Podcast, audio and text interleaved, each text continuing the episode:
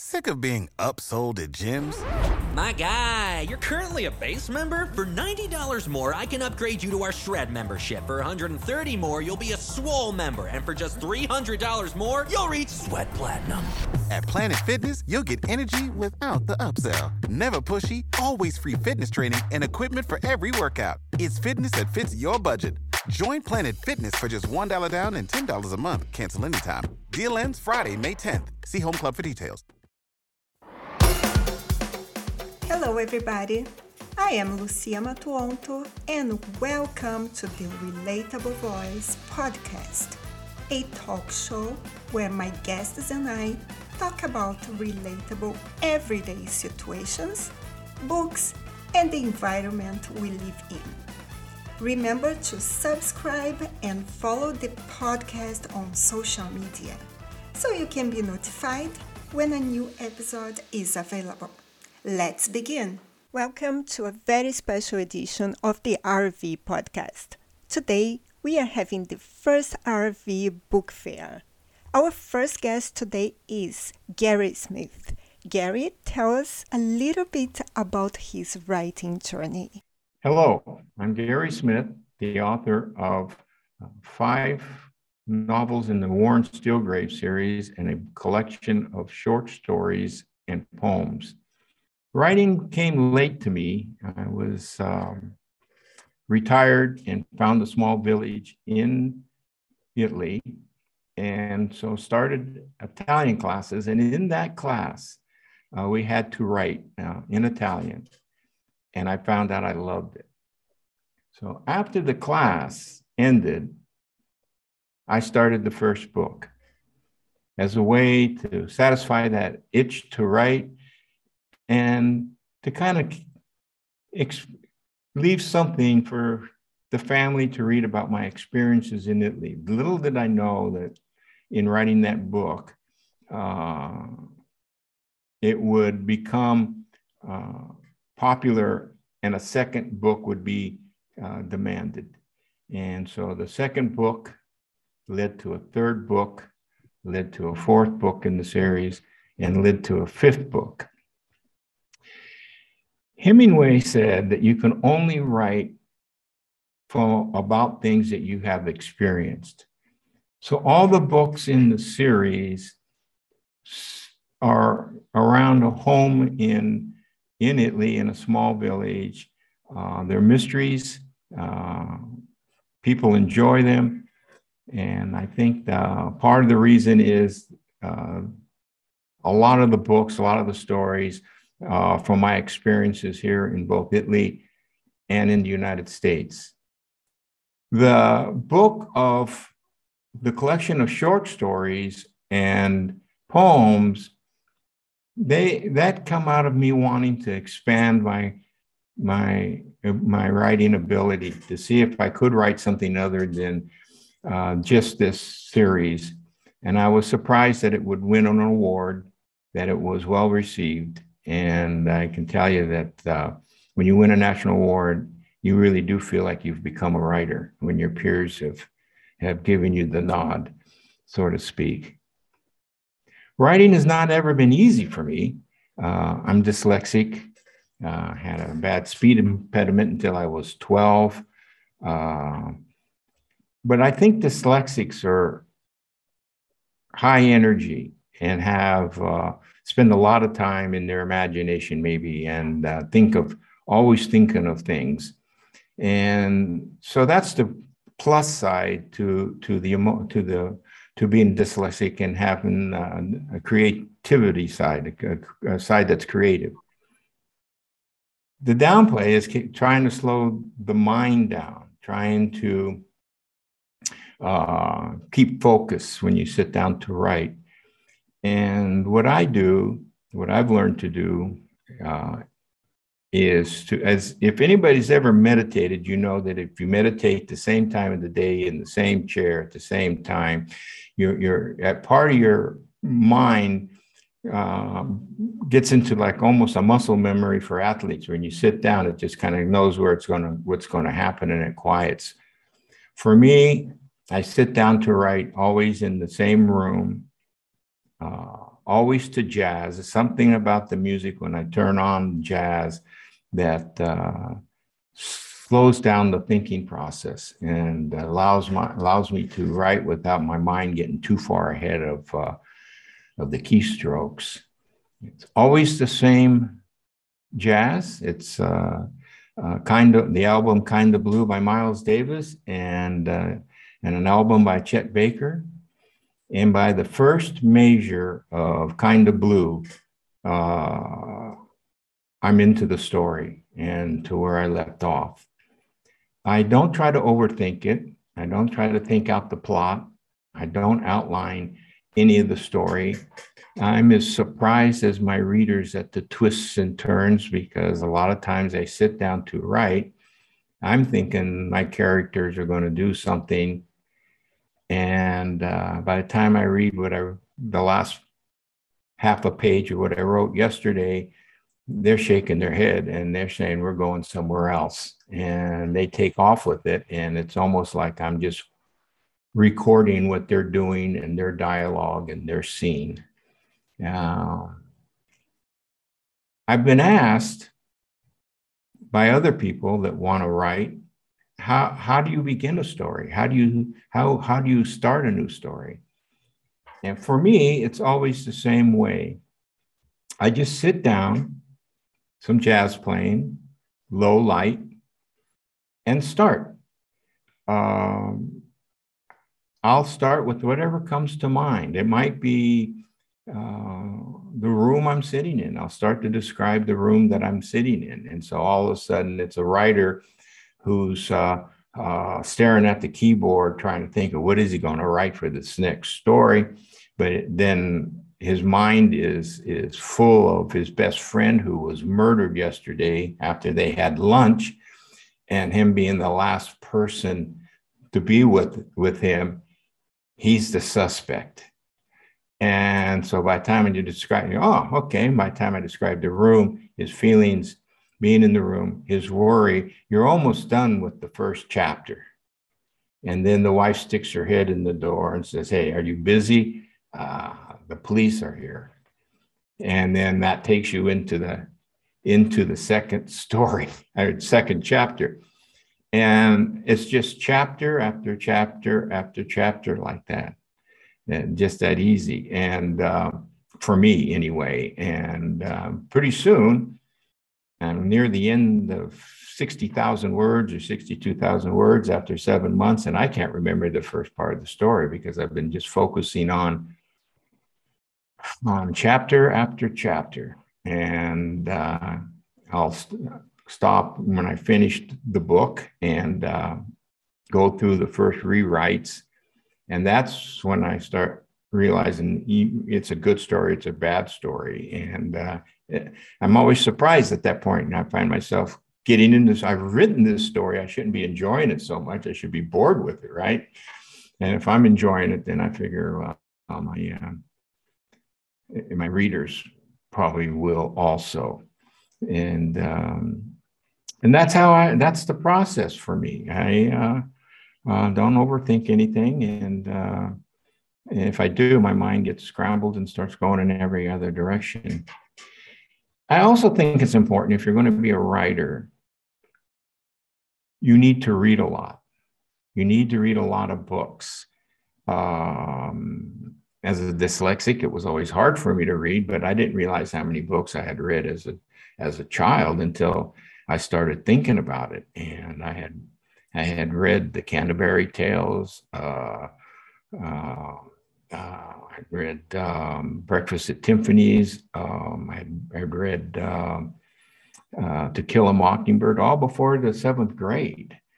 And uh, the trouble I had in school is what they were having us read. I, I, dyslexia gets real bad when it's a textbook, or I'm I'm, I'm reading a science book for a science test, or, or but. Uh, I've always been in the characters, and, and, you know, To Kill a Mockingbird, the characters just fascinated me and, and allowed me uh, to keep picking up the book every day, even if maybe I could only read two, three pages before I started getting too anxious. Uh, it held my interest at the end of the book. And um, so I write kind of the same way.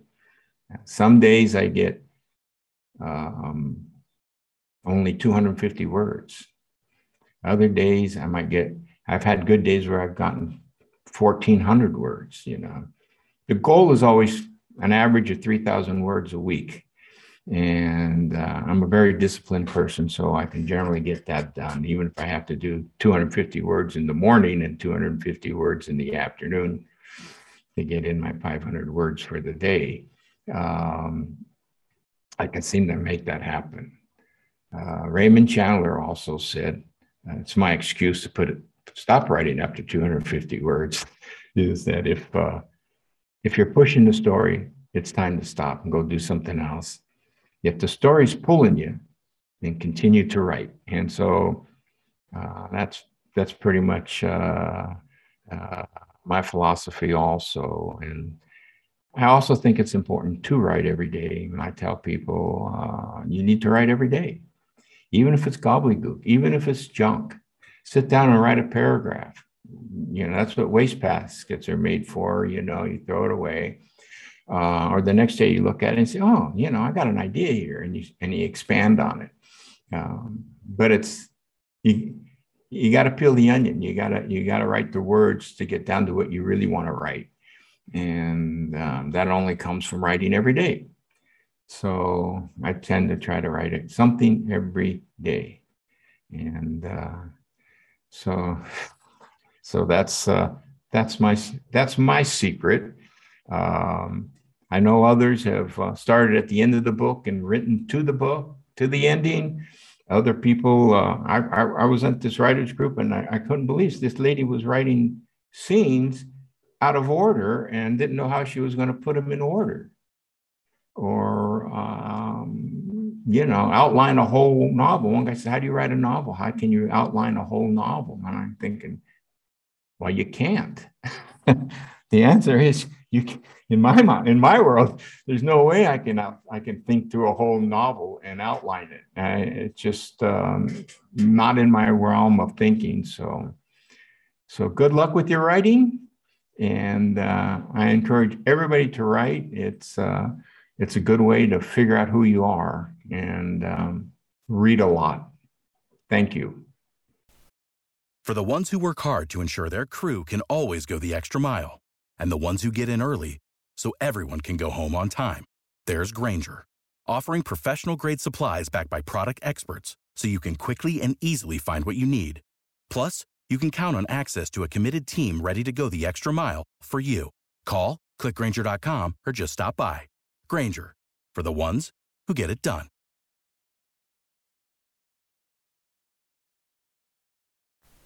Our next guest today is Navin Shrida. Let's listen to his great story. Hello. I would like to thank Missus Matuonto for giving me the opportunity to do, introduce myself and say something about my life. I was born in India, and I grew up there and left the country, coming down to Germany for my studies. I was in Berlin and I studied chemistry and chemical engineering. That was the time of the Cold War, with all kinds of, with Berlin always on the world stage, the wall coming up, and the time of Kennedy and Khrushchev, the time of Cuban crisis, the time when Kennedy came to Berlin and said, I'm a Berliner. But my life as a student uh, was concerned, uh, I had other worries. I had to support myself, so I used to work during my vacation, semester breaks, in uh, different places in Germany, of course, and also in Spain and in France. I picked up the languages. And then I completed my studies, got my PhD, and got married to a Berliner. And we left Berlin after that,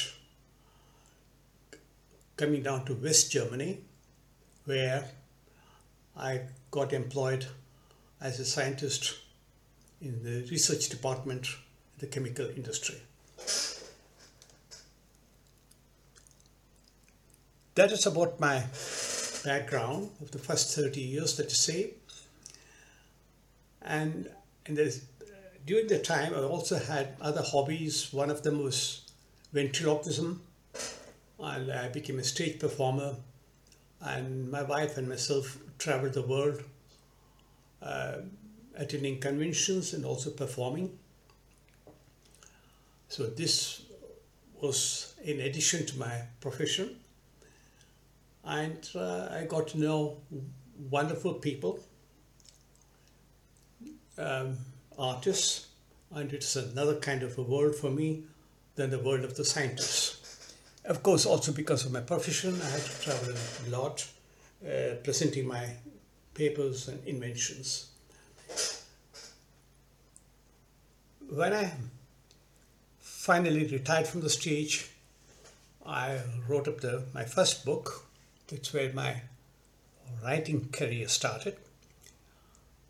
And that book is about ventriloquism, a complete guide about the principles, practice, and performance. Because I had missed such a book, and I knew that others would like to have such an instruction, and that is the, that's the reason I wrote the book, a manual, let's say. At the same time, um, I was also um, interested in the, the in my background in Berlin, meeting people, coming there fifteen years after the Second World War, and meeting all the people who either spent their childhood in the war or even later, who were widows in the war, like my mother, mother-in-law, and many people telling me the stories about the wartime and also the stories I lived with during the Cold War with the West German and East German, called them occupation. And uh, so these stories uh, I heard again and again, repetitively, but I knew that Germans knew all these stories, but they were not so well known abroad, for instance in India.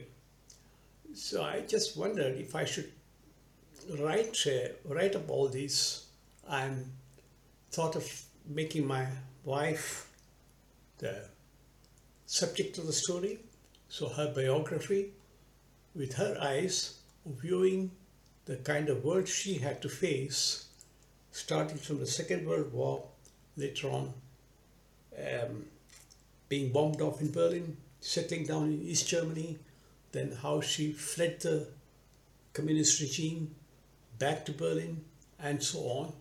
And she lived through the whole time.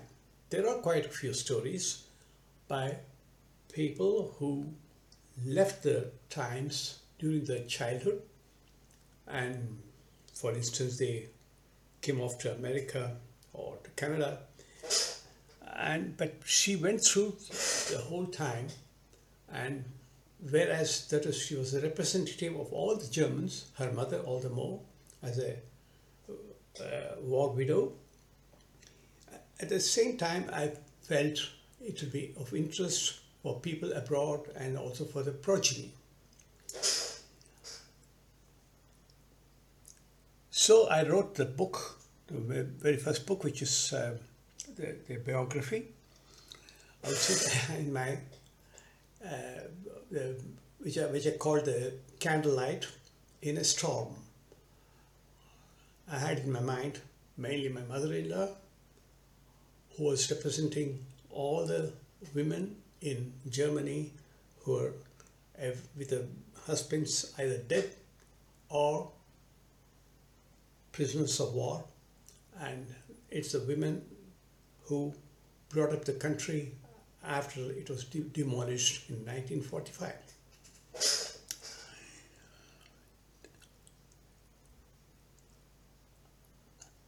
After that book, I was uh, writing poems also, and once coming back from a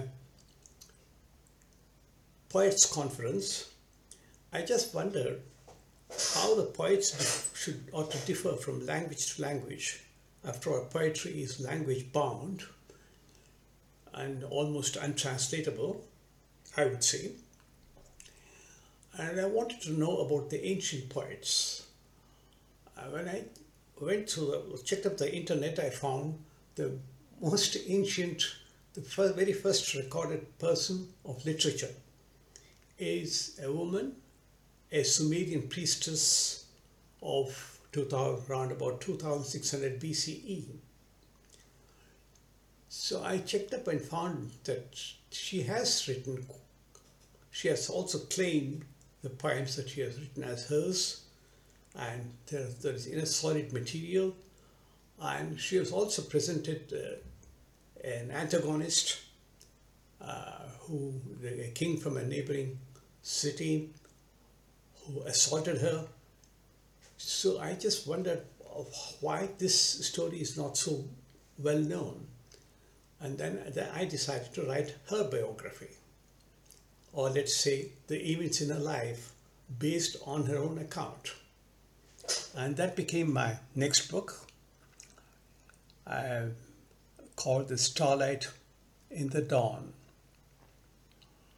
It has been well received, and uh, and uh, it was published about two years ago, a year ago.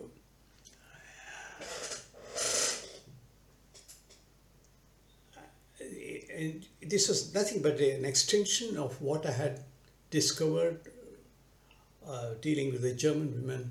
Women can be really resilient and resourceful uh, in the times of need, and there are quite a few untold stories. Uh, they have been somehow underrated, mainly in history.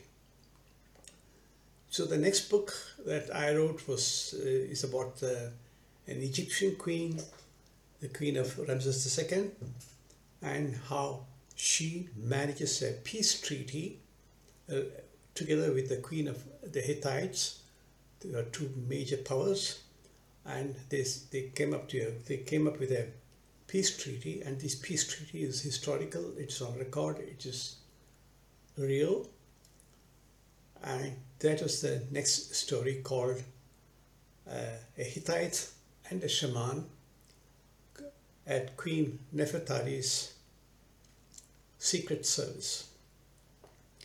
Now, all in all, what I would like to conclude my few remarks with the with mainly some some kind of a advice to new writers: do not expect um, or plan ahead what kind of where the market is for what you want to say.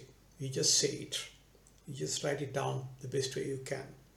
For instance, after I wrote my book on uh, about the Germans, uh, when I visited uh, the uh, in Miami the World Fair, I was surprised that there were so many people coming from Argentina and from uh, Brazil as tourists, and they were all lining up to get a free copy of my book because they had German ancestors. I had never thought of that. So you just write from the straight from the heart. You write down what you feel, and you are unique, and your book will be unique, and the rest is just plain luck. Okay, thank you for listening. I do hope I have given you some kind of a food for thought, and I'd be very happy about that. Thank you and goodbye. Our last guest is Vivian Schapera. Vivian tells us how she ended up in Cincinnati. Hi, my name is Vivian Schapera, and I've chosen a story to share from my book, Everyday Magic. I want to tell you the story about how we came to live in Cincinnati, because I think this is one of the most powerful stories of my life. When it comes to being a writer, it always feels like there's both an inner drive and outer guidance, and they're interacting with each other to activate the energy to create. And this was very much in play when it came to finding our place in the world. So the story of how we came to Cincinnati has two parts to it. You see, we're from South Africa, and we very, very much wanted to emigrate to the U S, but we needed to get green cards. And just like it is for everyone, this was a challenge for us, and we had to find a path that would work. So the first part of the story is that there was a series of calls that kept coming. This was strange in itself. What had happened was I'd made quite a name for myself as an Alexander teacher, and I began to get these calls from Johannesburg. We lived in Cape Town. I simply apologized to the callers because there were no Alexander teachers in Johannesburg. But after the third call came in one week, I realized something's going on, and I decided to take down names and numbers. I probably should explain what the Alexander Technique is, and it's a hands-on method, which means we put our hands on people and we retrain neuromuscular and musculoskeletal movement.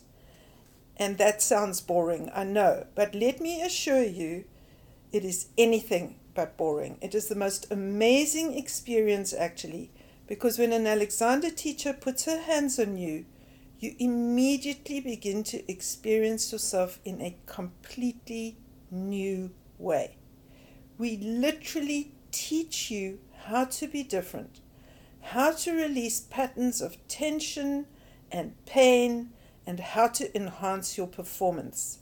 And we give you this new experience so that you feel light and easy and comfortable in your own body.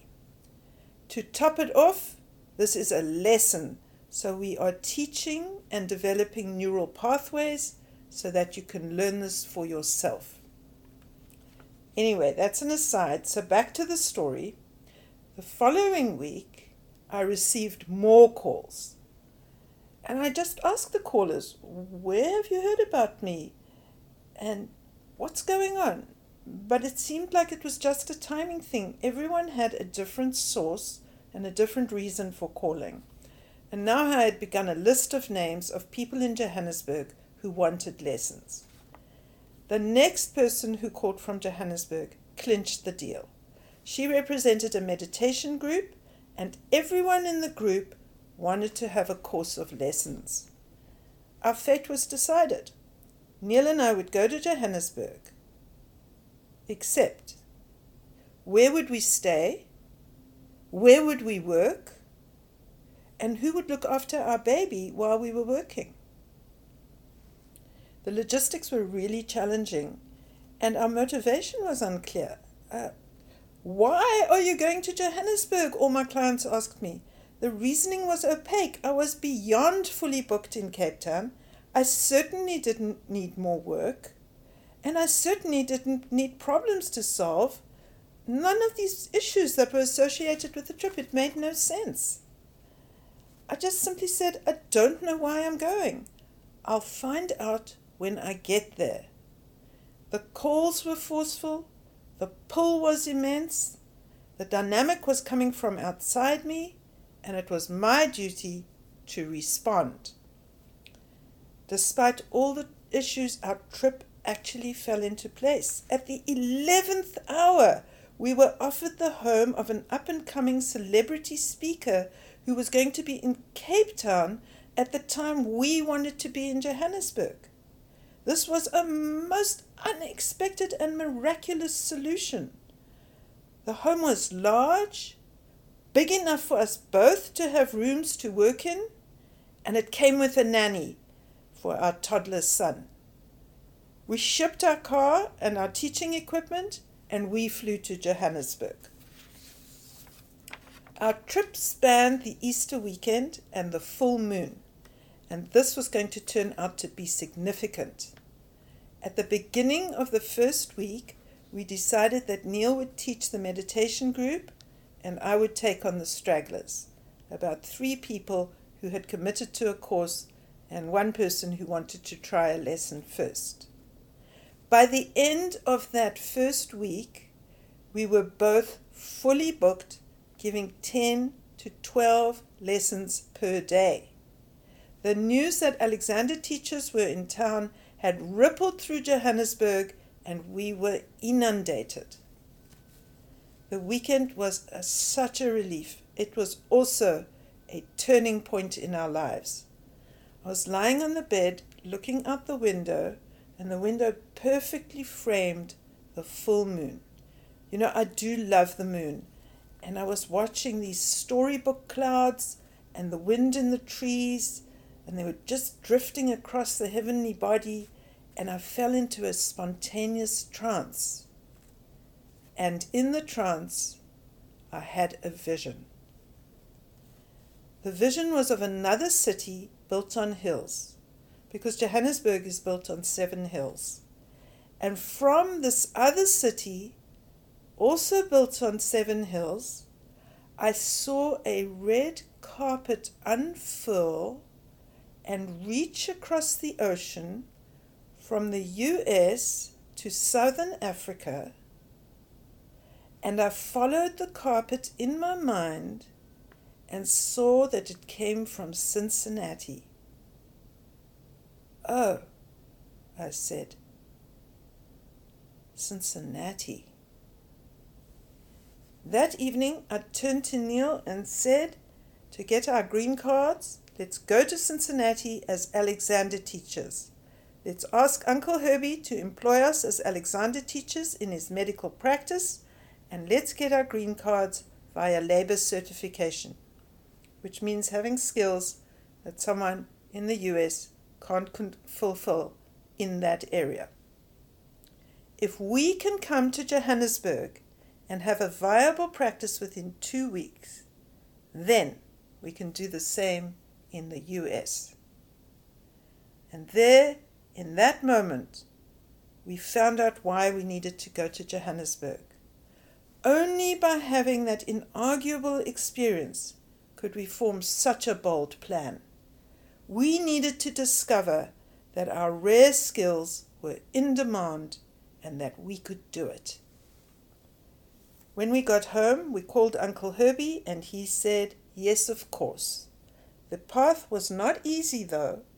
There were many I's to dot and T's to cross. We went to Johannesburg at Easter nineteen eighty-eight, and we arrived in Cincinnati, U S A on October twenty-ninth, nineteen ninety-one. And we were so grateful that we had responded to the call and gone to Johannesburg to find out something we couldn't find out at home in Cape Town. Everything I've done in my life has followed a similar pattern, a combination of push and pull, invitation and response. There is no question in my mind that there are outside forces guiding us, nudging us, inspiring us. Everyday Magic is a compendium of such stories, but the adventures continue beyond that book, recently delivering my most recent publication, a textbook entitled The Complete Guide to Crystal Surgery, as well as opportunities in radio and T V. I only want to add that I believe this magic is available to each and every one of us. All we need to do is hear the call and respond. If you enjoyed this episode, be sure to subscribe so you'll be notified when the next one is posted. Please rate this podcast and share it with your friends. Thank you for listening, and remember, relationships don't exist. Relating does. Until next time.